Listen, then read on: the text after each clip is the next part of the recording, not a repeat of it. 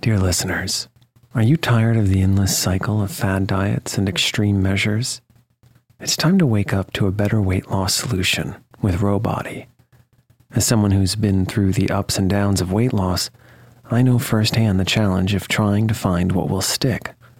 That's why, if I qualified for Ro Body today, I'd jump at the chance for a scientifically backed program that supports long term success. With Ro Body, you'll gain access to the most popular weight loss shots on the market, paired with personalized lifestyle changes.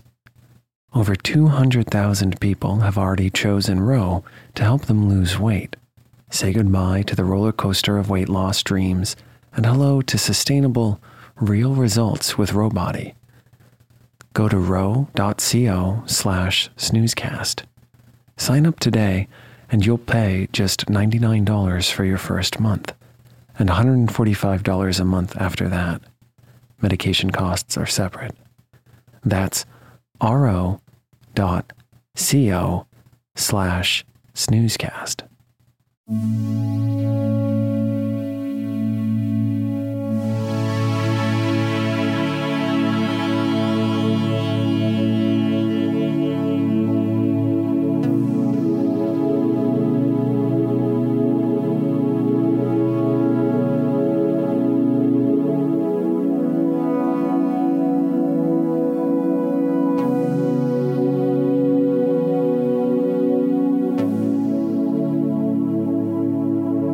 Snoozecast, the podcast designed to help you fall asleep.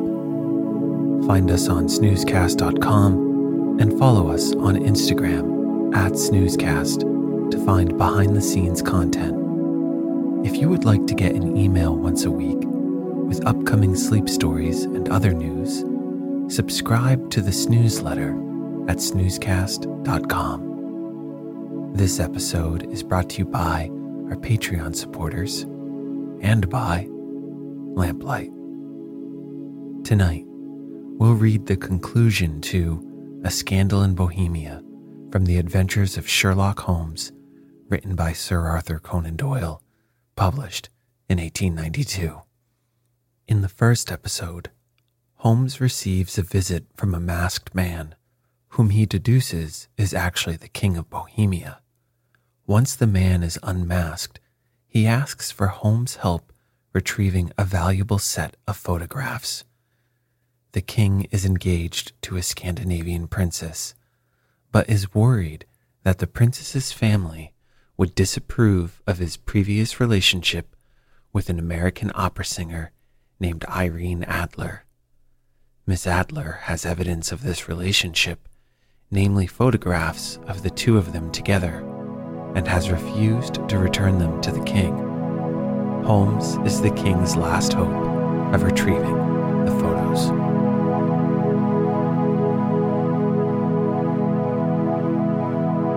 Let's get cozy. Close your eyes.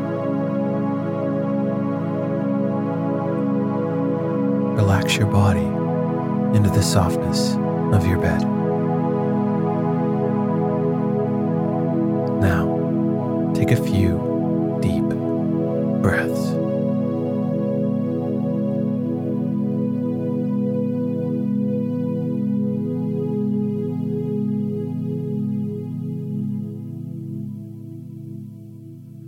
At three o'clock precisely, I was at Baker Street, but Holmes had not yet returned. The landlady informed me that he had left the house shortly after eight o'clock in the morning. I sat down beside the fire, however, with the intention of awaiting him, however long he might be. I was already deeply interested in his inquiry, for, though it was surrounded by none of the grim and strange features which were associated with the two crimes which I have already recorded, still, the nature of the case and the exalted station of his client gave it a character of its own. Indeed, apart from the nature of the investigation which my friend had on hand, there was something in his masterly grasp of a situation and his keen, incisive reasoning which made it a pleasure to me to study his system of work. and to follow the quick, subtle methods by which he disentangled the most inextricable mysteries. So accustomed was I to his invariable success that the very possibility of his failing had ceased to enter into my head. It was close upon four before the door opened, and a drunken looking groom, ill kempt and side whiskered, with an inflamed face and disreputable clothes, walked into the room. Accustomed as I was to my friend's amazing powers in the use of disguises, I had to look three times before I was certain that it was indeed he. With a nod, he vanished into the bedroom, whence he emerged in five minutes, tweed suited and respectable as of old. Putting his hands into his pockets, he stretched out his legs in front of the fire and laughed heartily for some minutes. Well, really, he cried, and then he choked and laughed again until he was obliged to lie back, limp and helpless, in the chair. What is it? It's quite too funny. I am sure you could never guess how I employed my morning or what I ended up by doing. I can't imagine. I suppose that you have been watching the habits and perhaps the house of Miss Irene Adler. Quite so. But the sequel was rather unusual. I will tell you, however. I left the house a little after eight o'clock this morning in the character of a groom out of work. There's a wonderful sympathy and freemasonry among horsey men. Be one of them, and you will know all there is to know. I soon found Briony Lodge. It is a bijou villa with a garden at the back, but built out in front right up to the road, two stories. Chubb locked the door. Large sitting room on the right side, well furnished with long windows almost to the floor, and those preposterous English window fasteners which a child could open. Behind, there was nothing remarkable save that the passage window could be reached from the top of the coach house. I walked round it and examined it closely from every point of view, but without noting anything else of interest. I then lounged down the street and found, as I expected, that there was a mews in a lane which runs down by one wall of the garden. I lent the ostlers a hand in rubbing down their horses, and received in exchange twopence, a glass of half and half, two fills of shag tobacco, and as much information as I could desire about Miss Adler, to say nothing of half a dozen other people in the neighborhood in whom I was not in the least interested, but whose biographies I was compelled to listen to. And what of Irene Adler? I asked. Oh, she has turned all the men's heads down in that part. She is the daintiest thing under a bonnet on this planet. So say the Serpentine Mews to a man. She lives quietly, sings at concerts, drives out at five every day, and returns at seven sharp for dinner. Seldom goes out at other times, except when she sings. Has only one male visitor, but a good deal of him. He is dark, handsome, and dashing, never calls less than once a day, and often twice. He is Mr. Godfrey Norton of the Inner Temple. See the advantages of a cabman as a confidant. They had driven him home a dozen times from Serpentine Mews and knew all about him. When I had listened to all they had to tell, I began to walk up and down near Briony Lodge once more and to think over my plan of campaign. This Godfrey Norton was evidently an important factor in the matter. He was a lawyer. That sounded ominous. What was the relation between them, and what the object of his repeated visits? Was she his client, his friend, or his mistress. If the former, she had probably transferred the photograph to his keeping. If the latter, it was less likely. On the issue of this question depended whether I should continue my work at Briony Lodge or turn my attention to the gentlemen's chambers in the temple. It was a delicate point, and it widened the field of my inquiry. I fear that I bore you with these details, but I have to let you see my little difficulties if you are to understand the situation. I am following you closely, I answered. I was still balancing the matter in my mind when a hansom cab drove up and a gentleman sprang out. He was a remarkably handsome man and mustached, evidently the man of whom I had heard. He appeared to be in a great hurry, shouted to the cabman to wait, and brushed past the maid who opened the door with the air of a man who was thoroughly at home. He was in the house about half an hour, and I could catch glimpses of him in the windows of the sitting room, pacing up and down, talking excitedly, and waving his arms. Of her I could see nothing. Presently he emerged, looking even more flurried than before. As he stepped up to the cab, he pulled a gold watch from his pocket and looked at it earnestly. Drive like the devil, he shouted. First to Gross and Hankey's in Regent Street, and then to the Church of St. Monica in the Edgware Road. Half a guinea if you do it in twenty minutes. Away they went, and I was just wondering whether I should not do well to follow them, when up the lane came a neat little landau. The coachman, with his coat only half buttoned and his tie under his ear, while all the tags of his harness were sticking out of the buckles. It hadn't pulled up before she shot out of the hall door and into it. I only caught a glimpse of her at the moment, but she was a lovely woman with a face that a man might die for. The Church of St. Monica, John, she cried, and half a sovereign if you reach it in twenty minutes. This was quite too good to lose, Watson.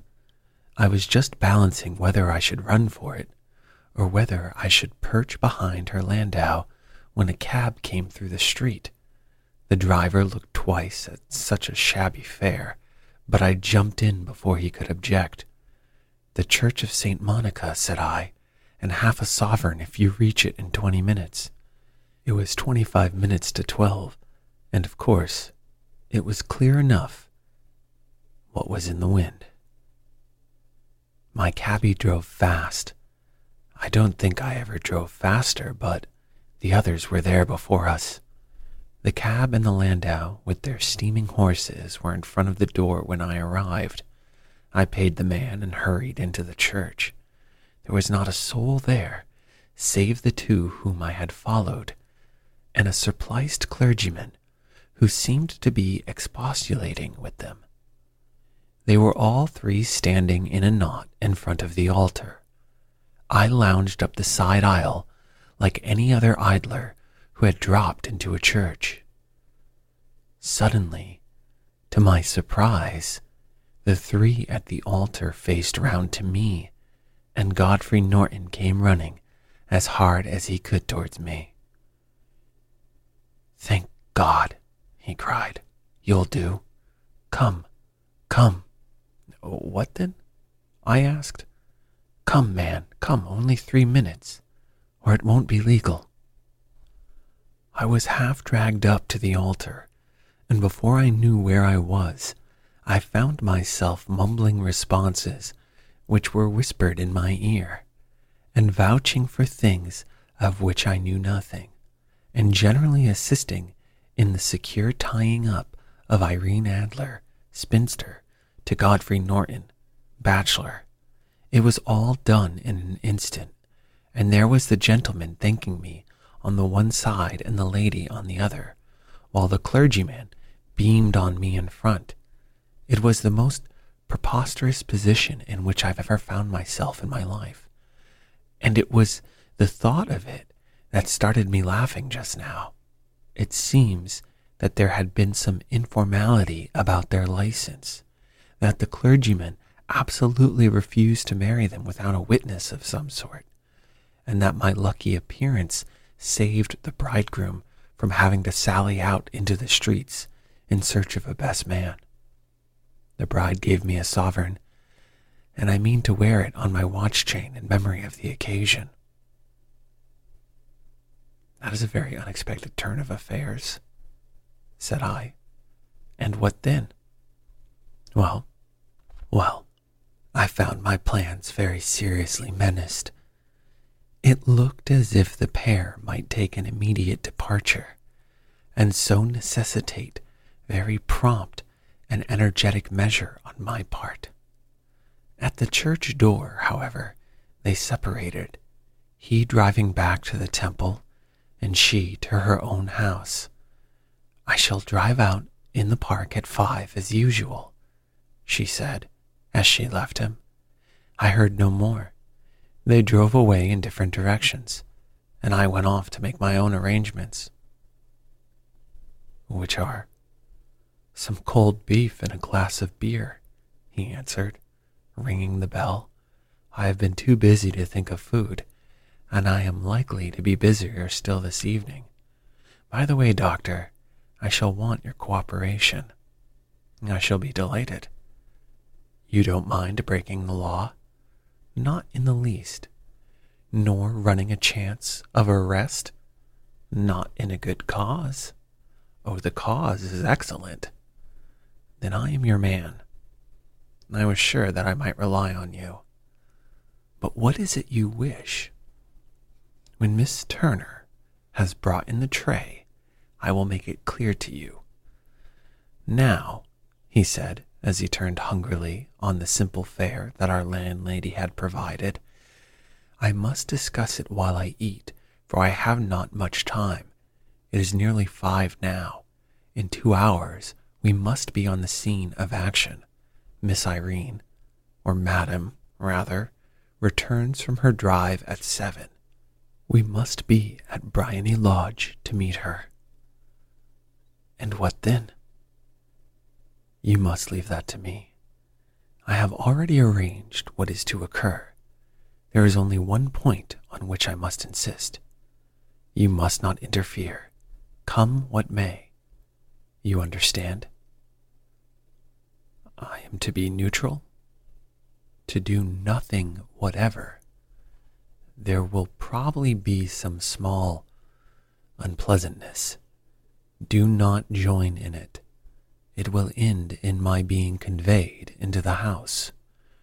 Four or five minutes afterwards, the sitting room window will open. You are to station yourself close to that open window. Yes, you are to watch for me, for I will be visible to you. Yes. And when I raise my hand, so you will throw into the room what I give you to throw, and will at the same time raise the cry of fire. You quite follow me? Entirely. It is nothing very formidable, he said, taking a long cigar shaped roll from his pocket. It is an ordinary plumber's smoke rocket, fitted with a cap at either end to make it self lighting. Your task is confined to that. When you raise your cry of fire, it will be taken up by quite a number of people. You may then walk to the end of the street and I will rejoin you in 10 minutes. I hope that I have made myself clear. I am to remain neutral, to get near the window, to watch you, and at the signal to throw in this object, then to raise the cry of fire, and to wait you at the corner of the street. Precisely. Then you may entirely rely on me. That is excellent.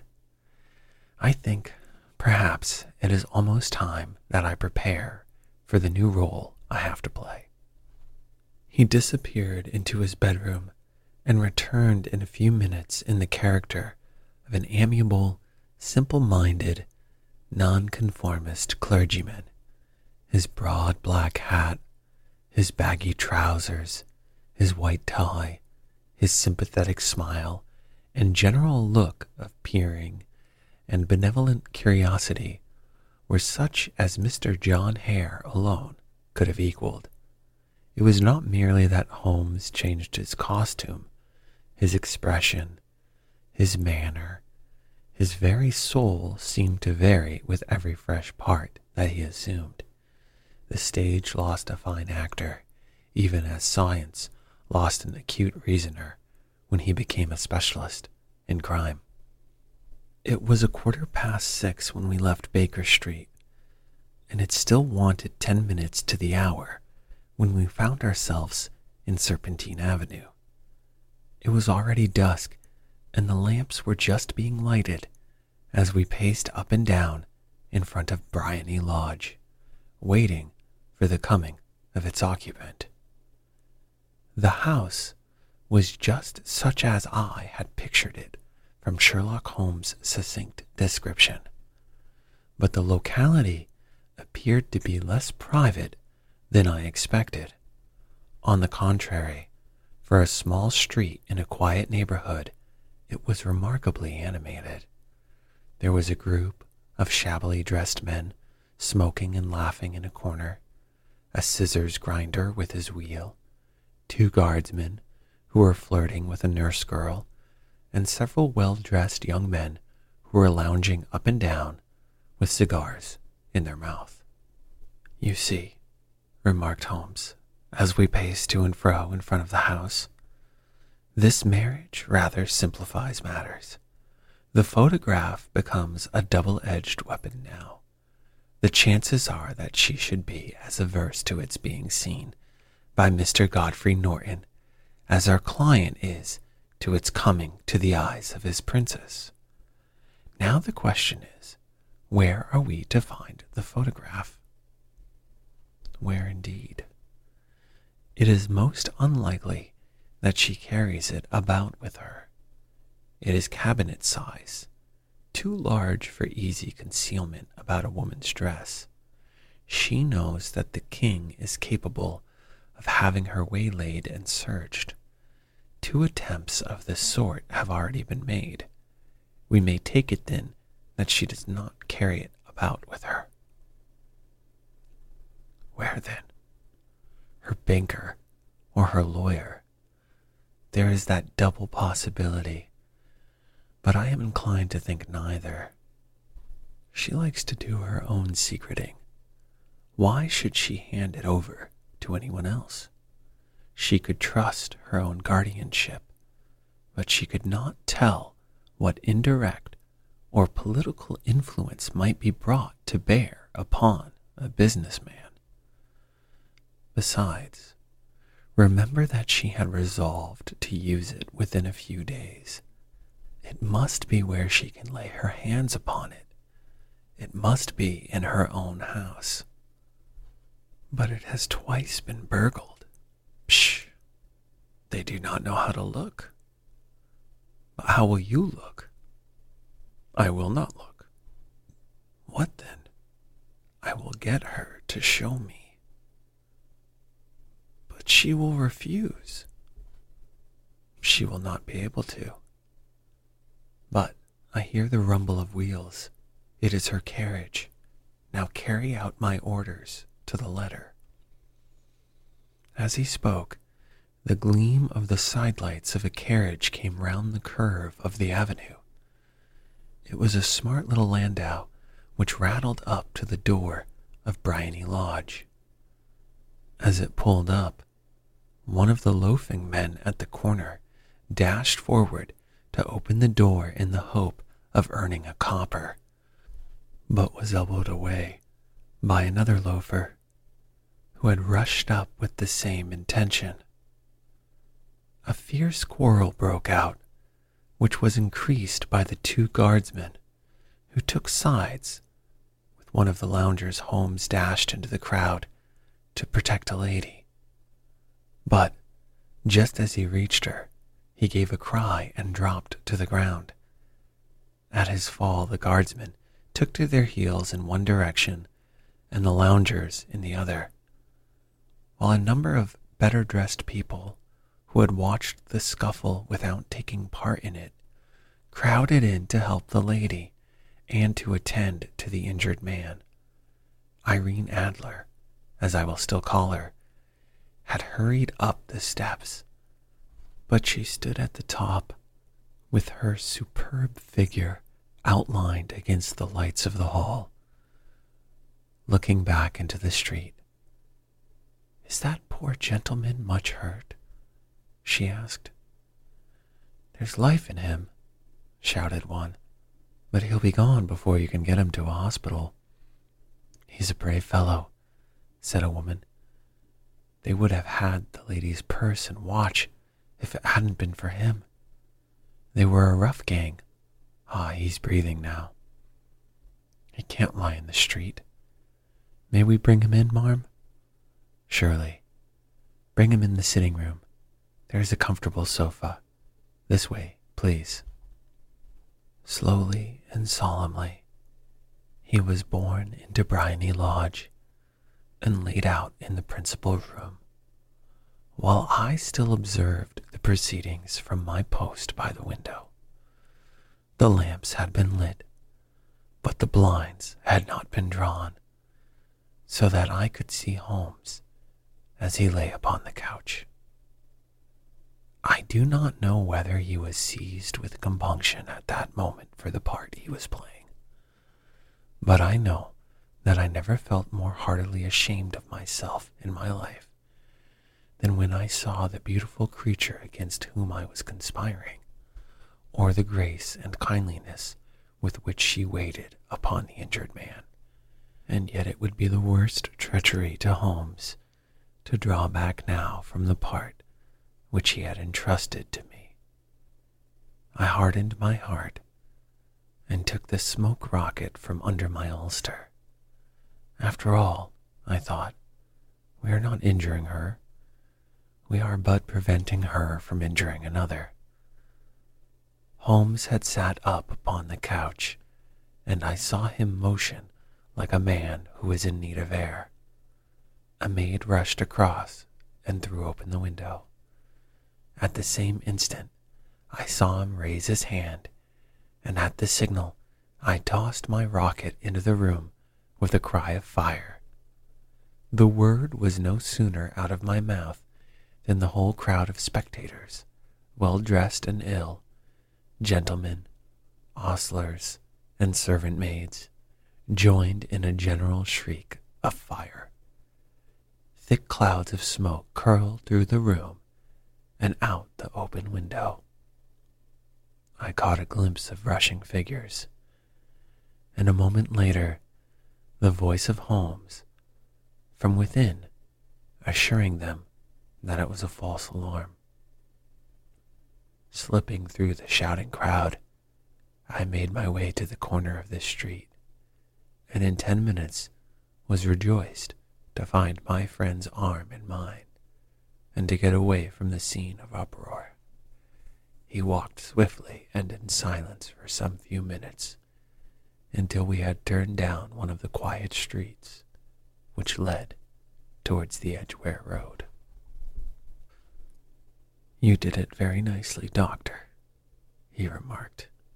Nothing could have been better. It is all right. You have the photograph? I know where it is. And how did you find out? She showed me, as I told you she would. I am still in the dark. I do not wish to make a mystery, said he, laughing. The matter was perfectly simple. You, of course, saw that everyone in the street was an accomplice. They were all engaged for the evening. I guessed as much then, when the row broke out, I had a little moist red paint in the palm of my hand. I rushed forward, fell down, clapped my hands to my face and became a piteous spectacle. It was an old trick. That also I could fathom. Then they carried me in. She was bound to have me in. What else could she do? And into her sitting room, which was the very room which I suspected. It lay between that and her bedroom, and I was determined to see which. They laid me on a couch. I motioned for air. They were compelled to open the window, and you had your chance. How did that help you? It was all important. When someone thinks that their house is on fire, their instinct is at once to rush to the thing which they value most.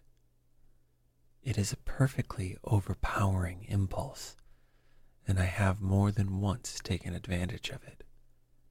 In the case of the Darlington substitution scandal, it was of use to me, and also in the Arnsworth Castle business. A married woman grabs at her baby. An unmarried one reaches for her jewel box. Now it was clear to me that Our Lady of today had nothing in the house more precious to her than what we are in quest of. She would rush to secure it. The alarm of fire was admirably done. The smoke and shouting were enough to shake nerves of steel. She responded beautifully. The photograph is in a recess behind a sliding panel just above the right bell pull. She was there in an instant, and I caught a glimpse of it as she half drew it out. When I cried out that it was a false alarm, she replaced it glanced at the rocket, rushed from the room, and I have not seen her since. I rose and, making my excuses, escaped from the house. I hesitated whether to attempt to secure the photograph at once, but the coachman had come in, and he was watching me narrowly. It seemed safer to wait. And now? I asked. Our quest is practically finished. I shall call with the king tomorrow, and with you, to come with us. We will be shown into the sitting room to wait for the lady, but it is probable that when she comes, she may find neither us nor the photograph. It might be a satisfaction to His Majesty to regain it with his own hands. And when will you call? At eight in the morning. She will not be up, so that we shall have a clear field. Besides, we must be prompt, for this marriage may mean a complete change in her life and habits. I must wire to the king without delay. We had reached Baker Street and had stopped at the door. He was searching his pockets for the key when someone passing said, Good night, Mr. Sherlock Holmes. There were several people on the pavement at the time, but the greeting appeared to come from a slim youth in an ulster who had hurried by. I've heard that voice before, said Holmes, staring down the dimly lit street. Now I wonder who the deuce that could have been. I slept at Baker Street that night, and we were engaged upon our toast and coffee in the morning when the King of Bohemia rushed into the room. You have really got it? he cried, grasping Sherlock Holmes by either shoulder and looking eagerly into his face. Not yet. But you have hopes? I have hopes. Then come. I am all impatience to be gone. We must have a cab. No, mine is waiting. Then that will simplify matters. We descended and started off once more for Briony Lodge. Irene Adler is married, remarked Holmes. Married?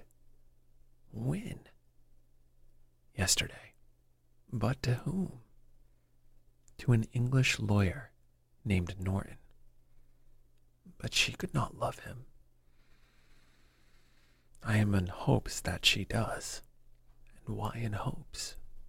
Because it would spare your majesty all fear of future annoyance. If the lady loves her husband, she does not love your majesty. If she does not love your majesty, there is no reason why she should interfere with your majesty's plan. It is true, and yet, well, I wish she had been of my own station. What a queen she would have made. He relapsed into a moody silence, which was not broken until we drew upon in Serpentine Avenue. The door of Briony Lodge was open, and an elderly woman stood upon the steps. She watched us with a sardonic eye as we stepped from the carriage. Mr. Sherlock Holmes, I believe, said she. I am Mr. Holmes, answered my companion, looking at her with a questioning and rather startled gaze. Indeed, my mistress told me that you were likely to call. She left this morning with her husband by the 5:15 train from Charing Cross for the continent. What? Sherlock Holmes staggered back, white with chagrin and surprise. Do you mean she has left England? Never to return. And the papers? asked the king hoarsely. All is lost. We shall see. He pushed past the servant and rushed into the drawing room, followed by the king and myself. The furniture was scattered about in every direction, with dismantled shelves and open drawers, as if the lady had hurriedly ransacked them before her flight. Holmes rushed out the bell pull tore back a small sliding shutter, and plunging in his hand, pulled out a photograph and a letter.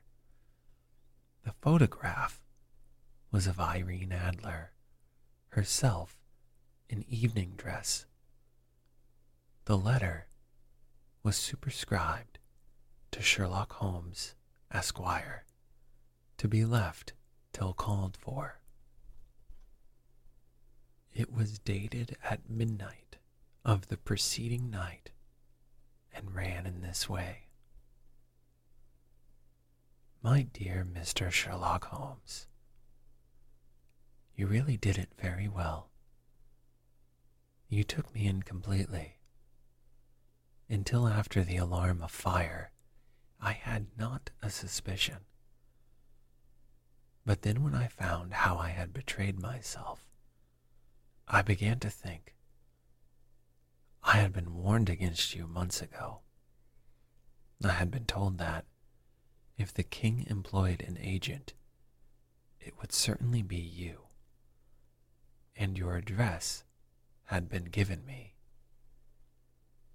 Yet, with all this, you made me reveal what you wanted to know. Even after I became suspicious, I found it hard to think evil of such a dear, kind old clergyman. You know, I have been trained as an actress myself. male costume is nothing new to me.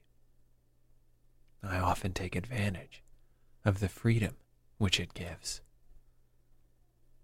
I sent John, the coachman, to watch you, ran upstairs, got into my walking clothes, as I call them, and came down just as you departed. Well, I followed you to your door, and so made sure that I was really an object of interest to the celebrated Mr. Sherlock Holmes. Then I, rather imprudently, wished you good night and started for the temple to see my husband. We both thought the best resource was flight when pursued by so formidable an antagonist. So you will find the nest empty when you call tomorrow. As to the photograph, your client may rest in peace. I love and am loved by a better man than he. The king may do what he will without hindrance from one whom he has cruelly wronged. I keep it only to safeguard myself and to preserve a weapon which will always secure me from any steps which he might take in the future. I leave a photograph which he might care to possess, and I remain dear, Mr. Sherlock Holmes. Very truly yours, Irene Norton, Nee Adler. What a woman! Ah, what a woman! cried the King of Bohemia when we had all three read this letter. Did I not tell you how quick and resolute she was? Would she not have made an admirable queen? Is it not a pity that she was not on my level? From what I have seen of the lady, she seems indeed to be on a very different level to your majesty, said Holmes coldly. I am sorry that I have not been able to bring your majesty's business to a more successful conclusion. On the contrary, my dear sir, cried the king, nothing could be more successful. I know that her word is bond the photograph is now as safe as if it were in the fire. I am glad to hear your majesty say so. I am immensely indebted to you. Pray tell me in what way I can reward you. This ring. He slipped an emerald snake ring from his finger and held it out upon the palm of his hand.